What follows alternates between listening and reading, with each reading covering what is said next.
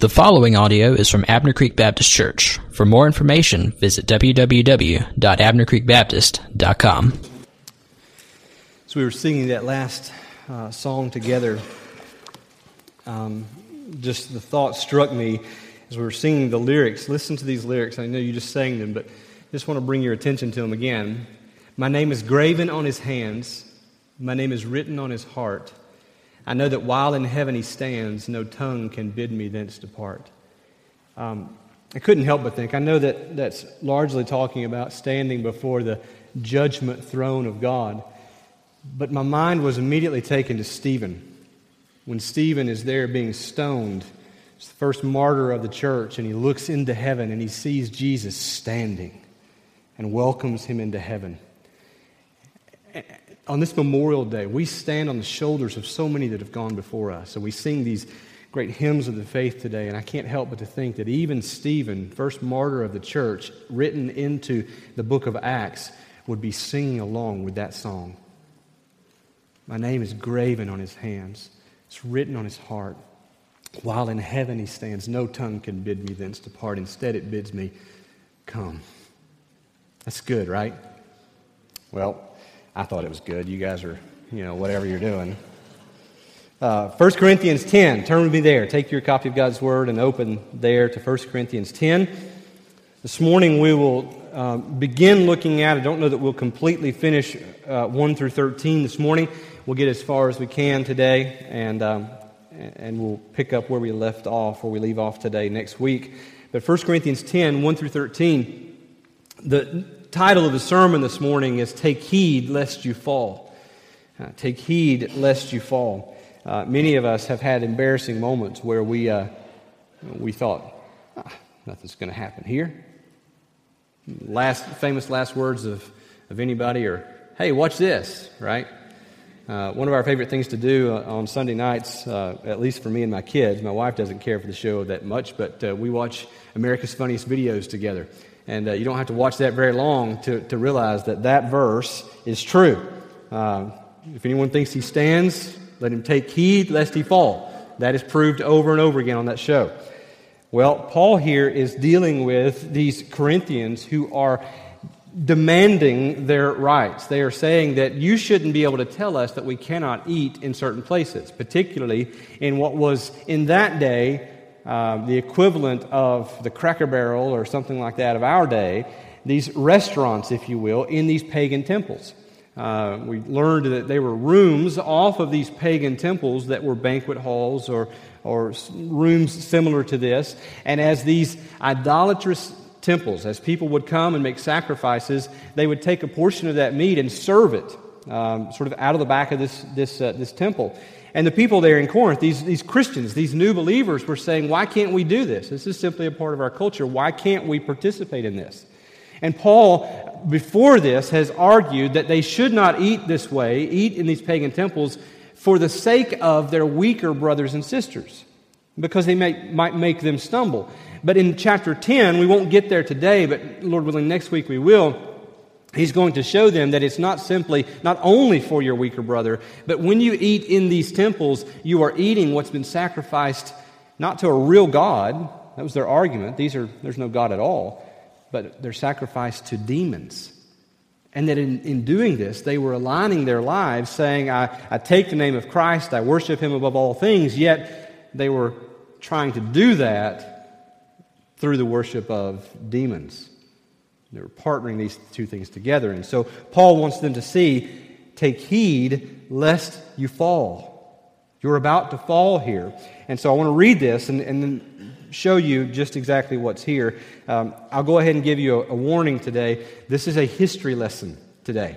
Paul largely goes back to the Old Testament.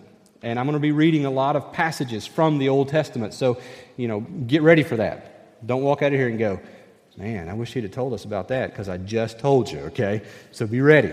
History lesson today. But chapter 10, 1 Corinthians, verse 1. For I want you to know, brothers, that our fathers were all under the cloud, and all passed through the sea, and all were baptized into Moses in the cloud and in the sea, and all ate the same spiritual food, and all drank the same spiritual drink. For they drank from the spiritual rock that followed them and the rock was Christ. Nevertheless, with most of them, God was not pleased, for they were overthrown in the wilderness. Now, these things took place as examples for us that we might not desire evil as they did. Do not be idolaters, as some of them were. As it is written, the people sat down to eat and drink and rose up to play.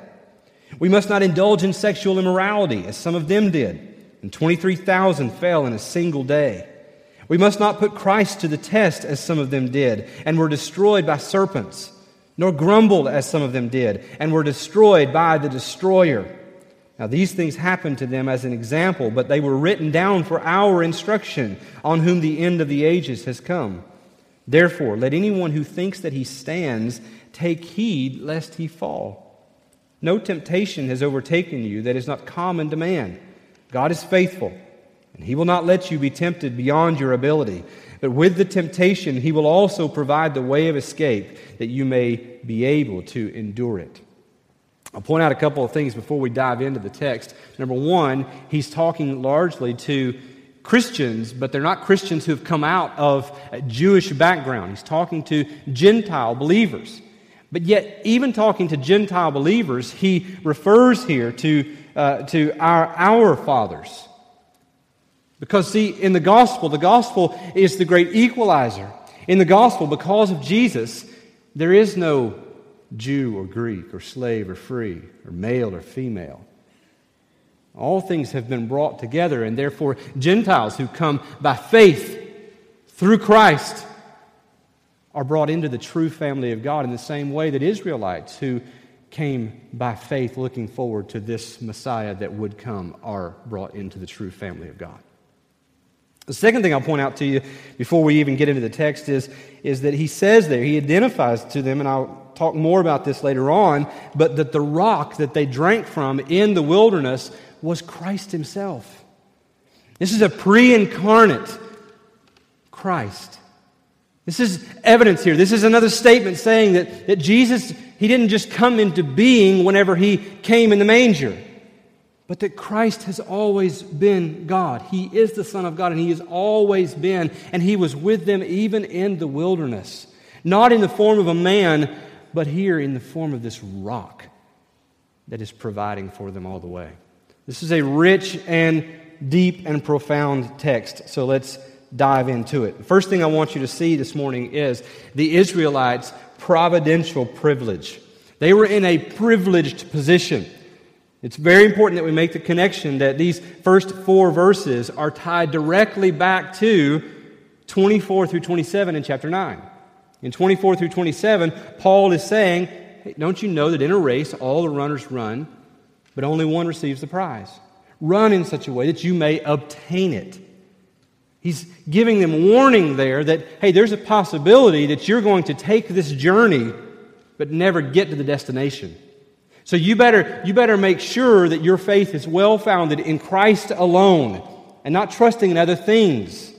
Run in such a way that you will win, that you'll get the prize.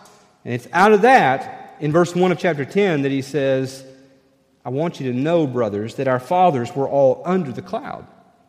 And he begins to enumerate all of these different privileged, providential blessings that they had as Israelites who came through and out of the Exodus and wandered in the wilderness and were headed toward the promised land. So, what does he mean by they were all under the cloud? Well, to, to understand what this means, you have to go back and look at some references in Exodus. Exodus chapter 13, verses 20 through 22 says, They moved, talking about the Israelites in the wilderness, they moved on from Succoth and encamped at Etham uh, on the edge of the wilderness. The Lord went before them by day in a pillar of cloud to lead them along the, the way, and by night in a pillar of fire to, to give them light, that they might travel by day and by night. The pillar of cloud by day and the pillar of fire by night did not depart from before the people. So they're all under this cloud. God in the wilderness is leading them by his presence in this cloud, showing them where to go. At night, that pillar of cloud becomes this pillar of fire. It goes behind them and separates them from these pursuing Egyptians. And this is the cloud that, that, uh, that he's talking about here. He also says they all passed through the sea. Well, that one's not hard to, to realize what that is. This is, we know, is Exodus 14, verses 29 through 31, where they are leaving Egypt. The Egyptians have changed their mind. Pharaoh has changed his mind, and they're coming out to come pursue them, wanting to take them back, realizing, hey, we can't give up our labor force, so let's go take them back. And they're standing there at the edge of the Red Sea, not knowing what to do. And Moses takes that staff, and God parts this river and they cross over on dry land, only to see the Egyptians follow suit on this dry land for God to pull back the holding back of these walls, and the walls of these, this water comes crushing down and kills them. And the Bible says, Exodus 14, that the people saw the, the Egyptians dead on the seashore. Israel saw the great power that the Lord used against the Egyptians. So the people feared the Lord and they believed in the Lord and in, in his servant Moses. He says to Corinthians, all of our fathers were under the cloud and under the sea. They were all passed through the sea. Then he says they were all baptized into Moses. Now, what does this mean? Well, baptism is simply, it's more than this, but this is maybe a general description here. It's a means of identification. Baptism is a, is a voluntary statement that I am submitting my will to the leadership of whoever I'm being baptized in their name. So when it says that they're baptized into Moses, by them following Moses as their leader and going through this river on dry ground, they are baptized as, as followers of Moses, baptized into Moses. In the same way, Christ is the leader of all believers. He is the deliverer of all Christians. We have been baptized into him.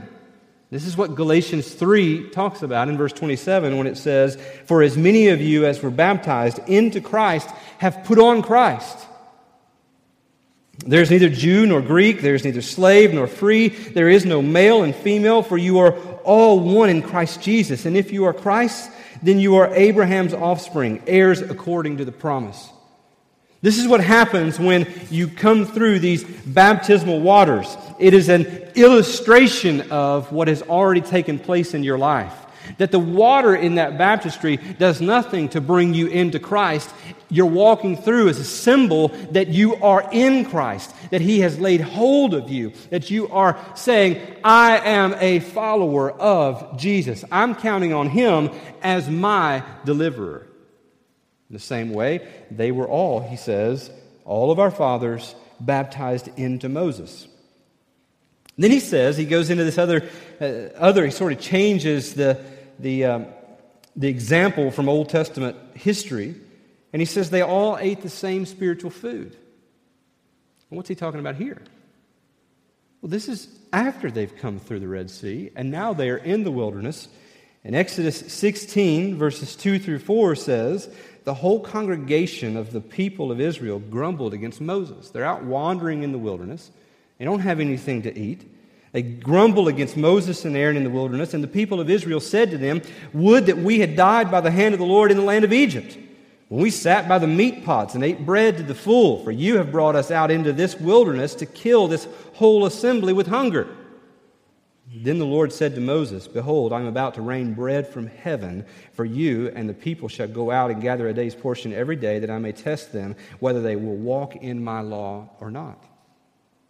So he says, Don't you know that all of our fathers ate the same spiritual food? He's a reference here to the manna that was given by God in the wilderness for, to sustain them. Then he says, They all drank the same spiritual drink. Exodus 17, verses 3 through 7 says, The people thirsted there for water in the wilderness. And the people grumbled against Moses and said, I mean, this is like, this is the only song they know to sing. They just keep singing the same thing. Would that we have died in Egypt. Why'd you bring us out here, Moses? Know, every time, God just keeps providing, but they just keep harking, harping on this. Verse, verse 3, Exodus 17. Why did you bring us up out of Egypt to kill us and our children and our livestock with thirst? So Moses cried to the Lord, What shall I do with this people? They are almost ready to stone me. And the Lord said to Moses, Pass on before the people, taking with you some of the elders of Israel, and take in your hand the staff with which you struck the Nile, and go. Behold, I will stand before you there on the rock at Horeb, and you shall strike the rock, and water shall come out of it, and the people will drink. And Moses did so in the sight of the elders of Israel, and he called the name of the place Massah and Meribah because of the quarreling of the people of Israel, and because they tested the Lord by saying, Is the Lord among us or not?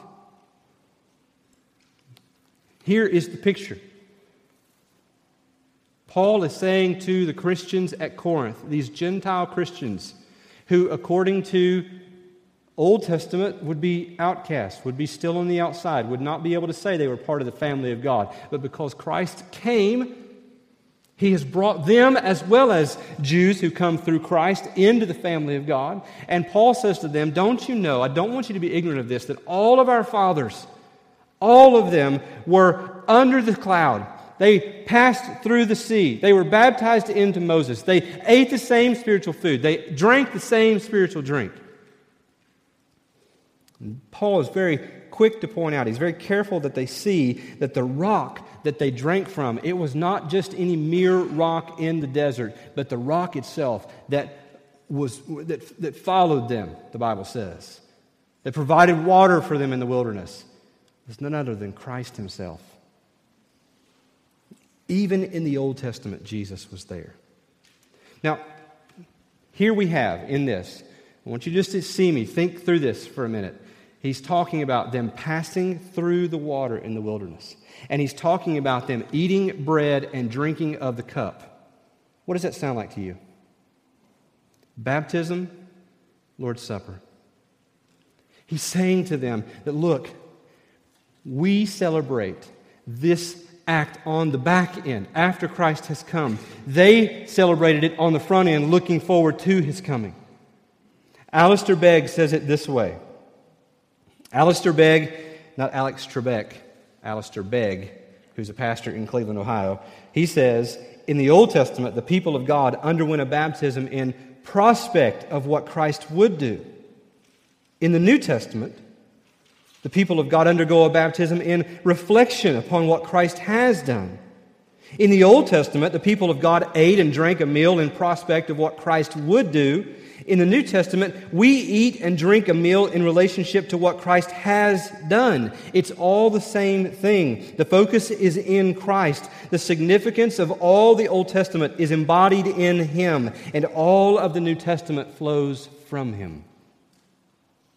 You hear preachers sometimes say that, that Christ is on every page. Here's an example. That in, in the wilderness wanderings, they participated in this baptism and communion, looking forward to Christ. We, here after He has come, look back and we are baptized in His name. We are remembering what He's done when we take the bread and the cup. We see in this, we see in the cloud, the sea, Moses, the manna, the water, that the Israelites were not, they weren't so different than us. That God led them, that God delivered them, that God provided for them. To which I would ask you the question today, church Are we so different than they are? Has God not also led us?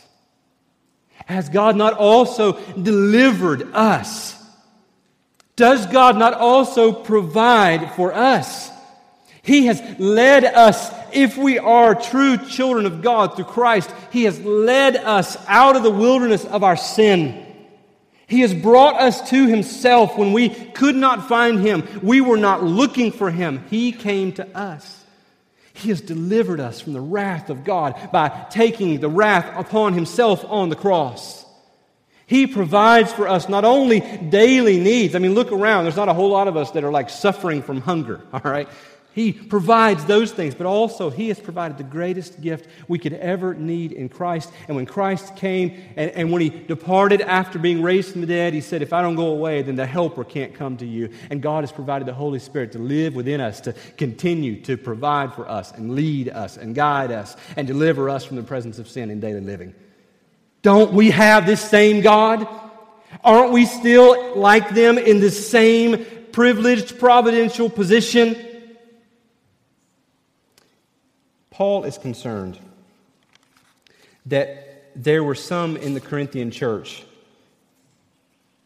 that were only counting on these sacraments, if you will.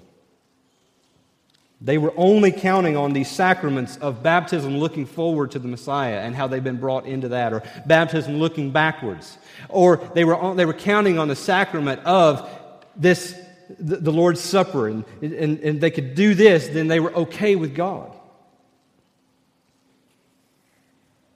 Verse 5, though, says that those Israelites who were there in the wilderness, Verse 5 says, With most of them, God was not pleased. For they were overthrown in the wilderness. Some translations say that their bodies were scattered all over the desert.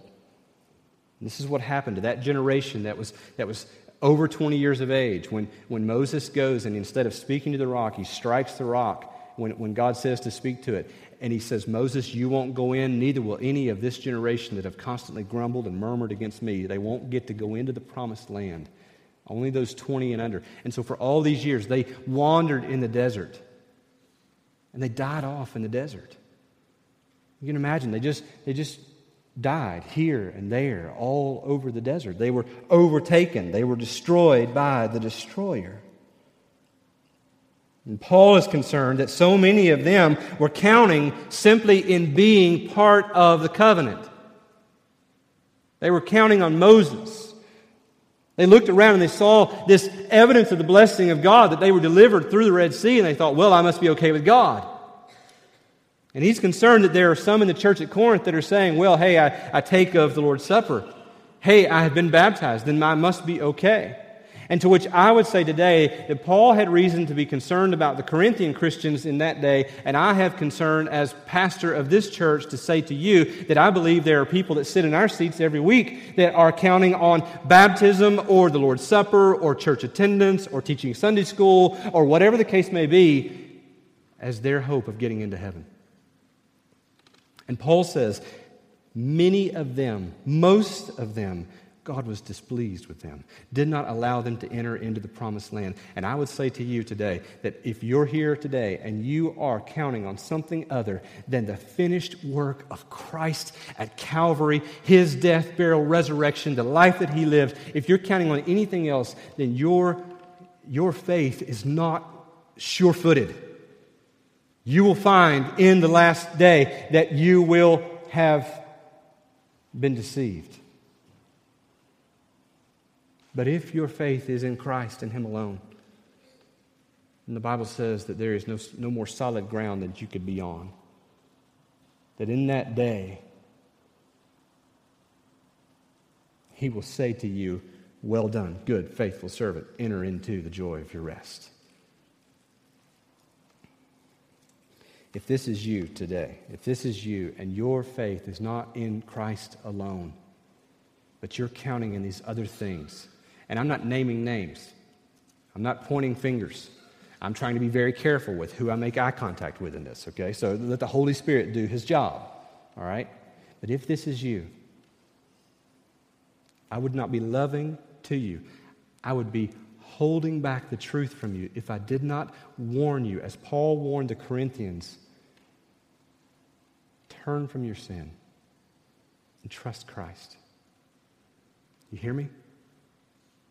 Turn from your sin and trust Christ. Whether you made a profession of faith and walked an aisle and whatever the case may be years ago, but you've realized today that I'm lost. Don't let that, the pride of that, the embarrassment of that, keep you from saying, God, save me.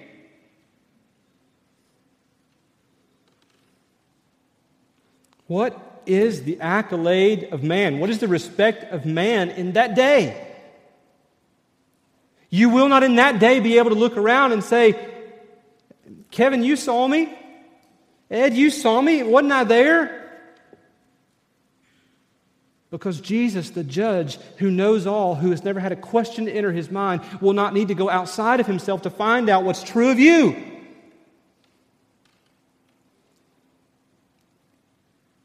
Turn from your sin and trust Christ. The Israelites were in a privileged, providential position. And the second point I want you to see today is that the Israelites made presumptuous pursuits. Spent way too much time trying to make those work with the P's. But uh, the Israelites made presumptuous pursuits. Verses 7 through 10, this is, this is what Paul's point is. He says to them, Don't be idolaters, as some of them were. You say to me, You know, how do I know if I'm not really trusting Christ? How do I know if I'm only deceived and I need to, I need to be saved? Well, take a look at your life and see what you are pursuing, because what you are pursuing will give you away. Paul says, Don't be like them. Don't be idolaters, as some of them were. As it is written, the people sat down to eat and drink, and they rose up to play. And this is a reference to Exodus 32, verses 1 through 6. There, the Bible says, when the people saw that Moses delayed to come down from the mountain, the people gathered themselves together to Aaron and said to him, Up, make us gods, who shall go before us? As for this Moses, the man who brought us up out of the land of Egypt, we don't know what's happened to him. So Aaron said to them, Take off your rings of gold that are in your ears, of, of, the, of the ears of your wives, your sons, and your daughters, and bring them to me. He received the gold from their hand and fashioned it with a graving tool and made a golden calf. And they said, These are your gods, O Israel, who brought you up out of the land of Egypt. Now, was that true? No. Moses has gone for like five minutes, and all of a sudden they're like, We don't know what happened to him. Make us a God. And before you say, how could they be that stupid, that weak in faith? Just look over your life for the last several days and look at times, time and time again, and be honest with yourself how many times you have chosen to trust yourself and your own strength and your power more than you've chosen to trust in God.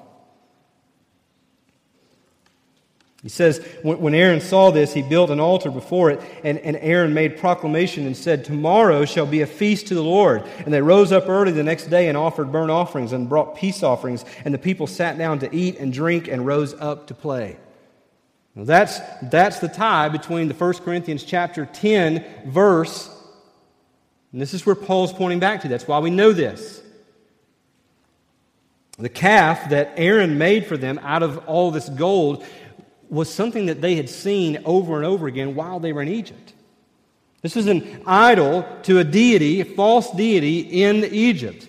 And so they've known this for all these years. They've seen it. They get out here, they doubt God, even after He's brought them through the sea, and they say, Make us a God. Well, what does Aaron do? He turns back and he says, Oh, yeah, I know what one looks like. And he fashions this golden calf.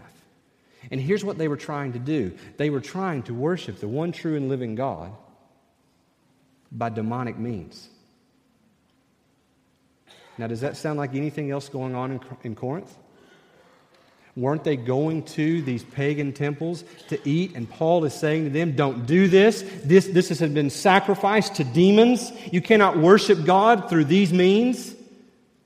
And this is Paul's point. This is not some just blanket sin that he pulls out of the air. He's saying to them, Look, you're beginning to behave just like them.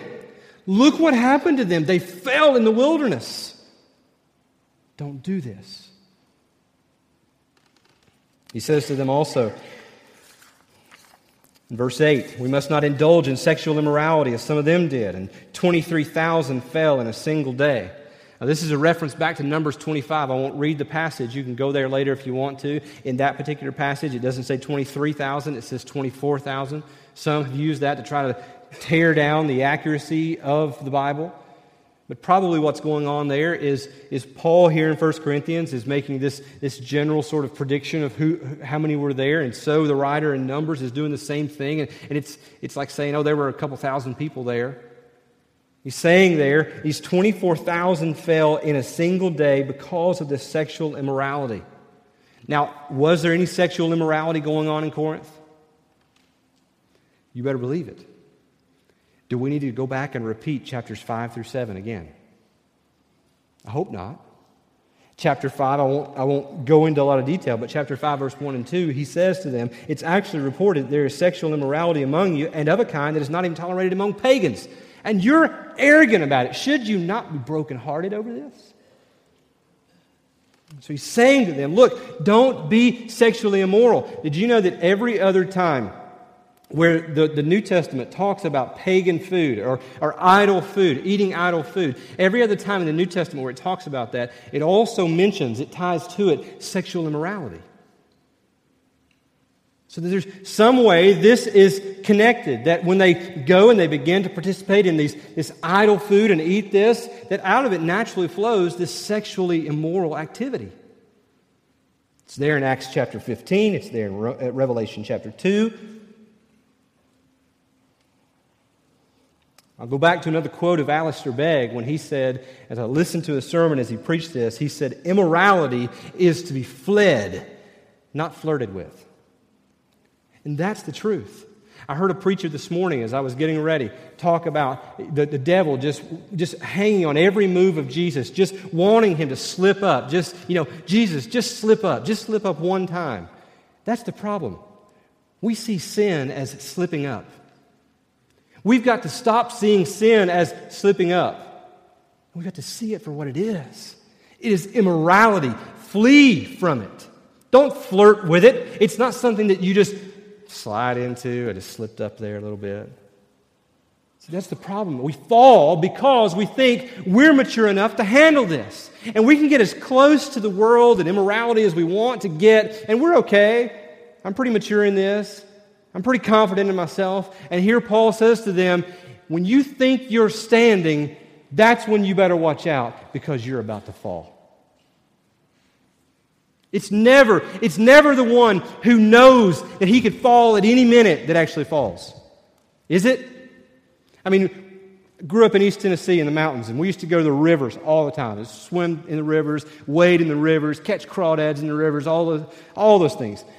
When you walk out there, I learned very early on that when water passes over rocks for years and years and years, what happens? Those rocks become slick.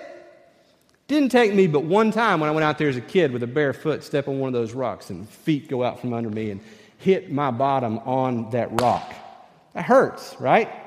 So now, the next time I go out there, I'm testing that rock, make sure I've got good footing, make sure it's not going to wobble out from under me before I take that next step. It's not the one who knows that falling is a possibility that typically falls can happen, but most of the time it's the one who just walks out there and says, next thing he knows, he's wet. And we've got too many people that are church members that are just walking in the world all around sin and flirting with it and just, hey, it's okay. I'm in Christ. I'm mature. And they jump out there, and before they know it, sin has swept their feet out from under them. Before they know it, they're in a mess and they're hurting and their family is gone and all sorts of other things. They've lost their job. And why? Because they flirted with sin. They didn't flee from it. Paul says to them, We must not indulge in sexual immorality as some of them did when 23,000 fell in the wilderness. Verse 9, he says, we, we must not put Christ to the test as some of them did and were destroyed by serpents. This is a reference back to Numbers 21 when the people spoke against God and against Moses. Why have you brought us out to Egypt, out of Egypt to die in the wilderness? For there's no food, no water. We loathe this worthless food. I mean, God is providing for them these quail and manna and all of this water from a rock, and they have the nerve to grumble against God and say, This is worthless food. Like when you go to the grocery store and you spend all this money bringing groceries into your house, and your kids say, We, got, we don't have anything to eat right? That's them. You know what God does? God, in this moment, because of their worthless grumbling, their testing of Him, is God with us or not? He sends these fiery serpents that bite many of them, and many of them die in the wilderness before they come back to Moses and say, We were wrong. We were wrong. Help us turn back. And God says, Take this bronze serpent and put it up on a pole. And if they'll turn and they'll look to this serpent that's on a pole, they will be saved. Now, can you think of anybody, anywhere else in Scripture where something was put on a pole and lifted up for all the world to see? This is a picture of Christ. Even in the Old Testament, this is a picture of Christ and the gospel. Verse 10, he says, nor grumble. We should not grumble as some of them did and were destroyed by the destroyer. Numbers 11:1 says the people complained in the hearing of the Lord about their misfortunes and when the Lord heard it his anger was kindled and the fire of the Lord burned among them and consumed some some of the outlying parts of the camp. This word destroyer is the same word that's used to talk about the death angel who came through at Passover, who moved through Egypt. And when the Israelites, by faith, had taken the blood of the lamb and put it on the doorposts and, and, and the lintel of their doors and put everybody in their home that night, they had faith in God to protect them. Those that did not, this destroyer came through. Paul doesn't want what happened to the Israelites to happen to the Corinthians.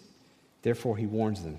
This is verse 6 and 11 in our passage today. In verse 6, he says, These things took place as examples for us, that we might not desire evil as they did. Verse 11, these things happened to them as an example, but they were written down for our instruction on whom the end of the ages has come. This is a pastor with a pastor's heart writing to his congregation Flee sin, learn from their mistakes. Don't go there. In the same way, I don't want any of you to go through what the Israelites went through. So I am warning you. Ask yourself, and listen to these. I want to ask some questions for you to ask yourself. Okay? I want you to internalize these and think about these. These are questions worth asking. The Word of God calls us to action. So listen to these. Are there things that are taking the place of God in my life? Are there things that I'm worshiping with my time, with my talents, with my money, more than I am worshiping God? I shouldn't be worshiping anything other than God. But are there things, are there idols in your life? Is there disqualifying immorality in my life? I don't know anything going on in this congregation, but chances are, even on a down Sunday, there's immorality being hidden in this room? Is there disqualifying immorality in my life? When Paul wraps up chapter 9 and he says, Run in such a way that you won't hear the judge say disqualified. Is there immorality that's disqualifying you? Things that have no business in the life of a genuine believer. Things that you would be embarrassed by if anyone found out. Is there something like that here? if all of a sudden that it was made known that would ruin you, that might cause you to lose your job. I'm not talking about disqualifying you in the sense that you've got to earn your salvation, and if there's something here, then you're going to lose that salvation. If your faith is in Christ and Him alone, then these types of things, they may creep into your life, but you will quickly be convicted over these be drawn back to God.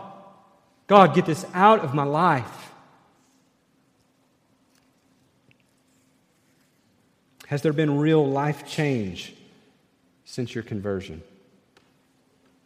Or are you simply playing a game? Banking on baptism or church attendance or your own goodness? Has there been real change? Has there been this change of direction? Again, not perfectly.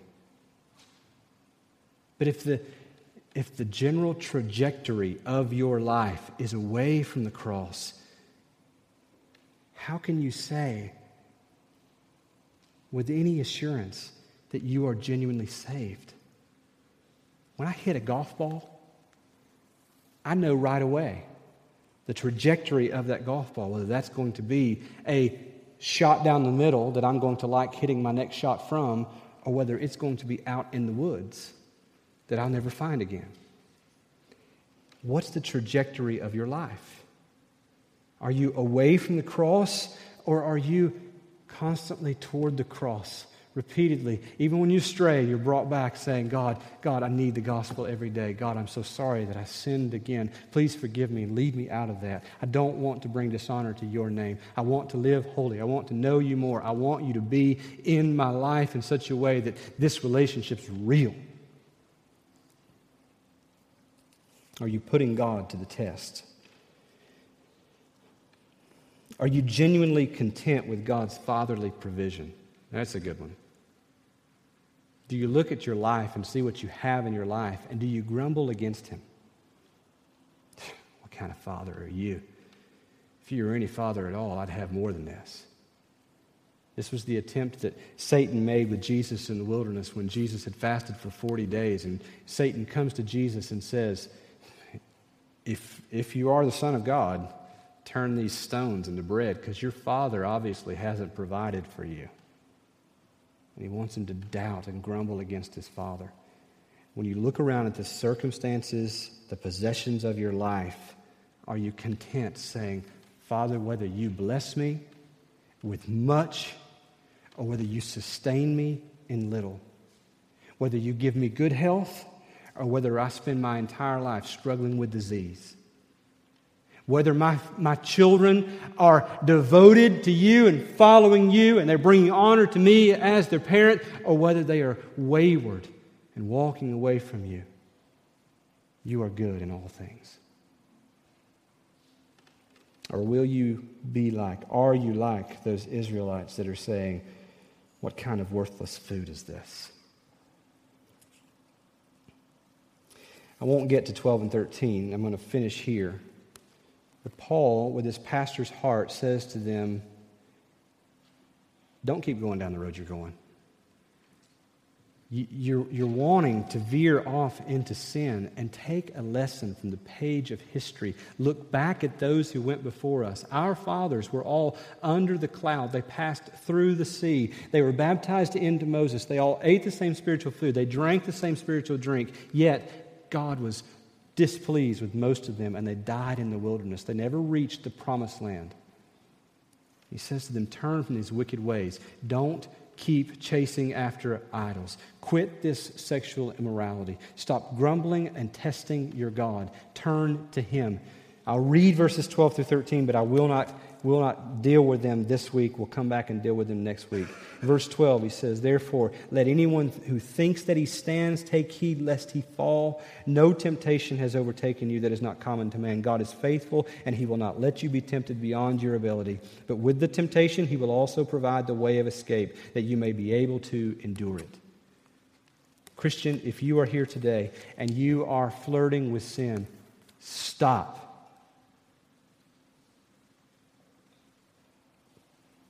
You say, well, that sounds easier, and I promised I wouldn't get into this, but it sounds easier for you to say than for me to do. Yes, it does. But need I remind you that if you are a true believer, the same Spirit that raised Christ from the dead lives in you. And He will give you the power to obey.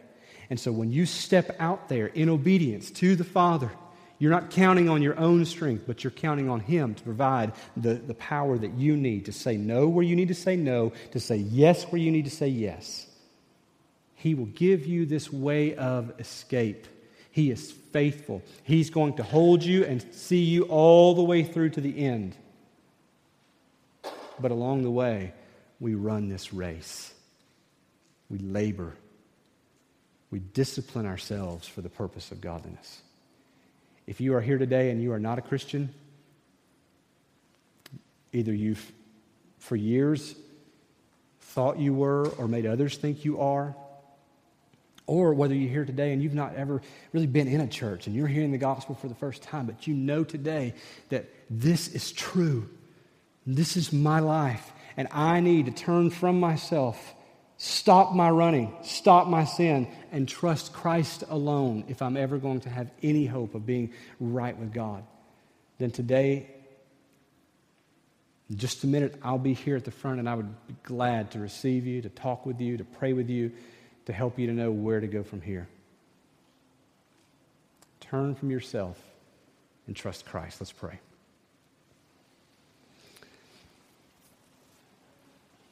Lord Jesus, in this next few minutes, God, as we gather and round your word, and Lord, we reflect on it, we listen for your voice, God, I pray that you would speak loud and clear, that you would draw lost people out of their sin, out of deserving the wrath, and God, that you would bring them into life. Set them free today, God, for your own glory, I pray.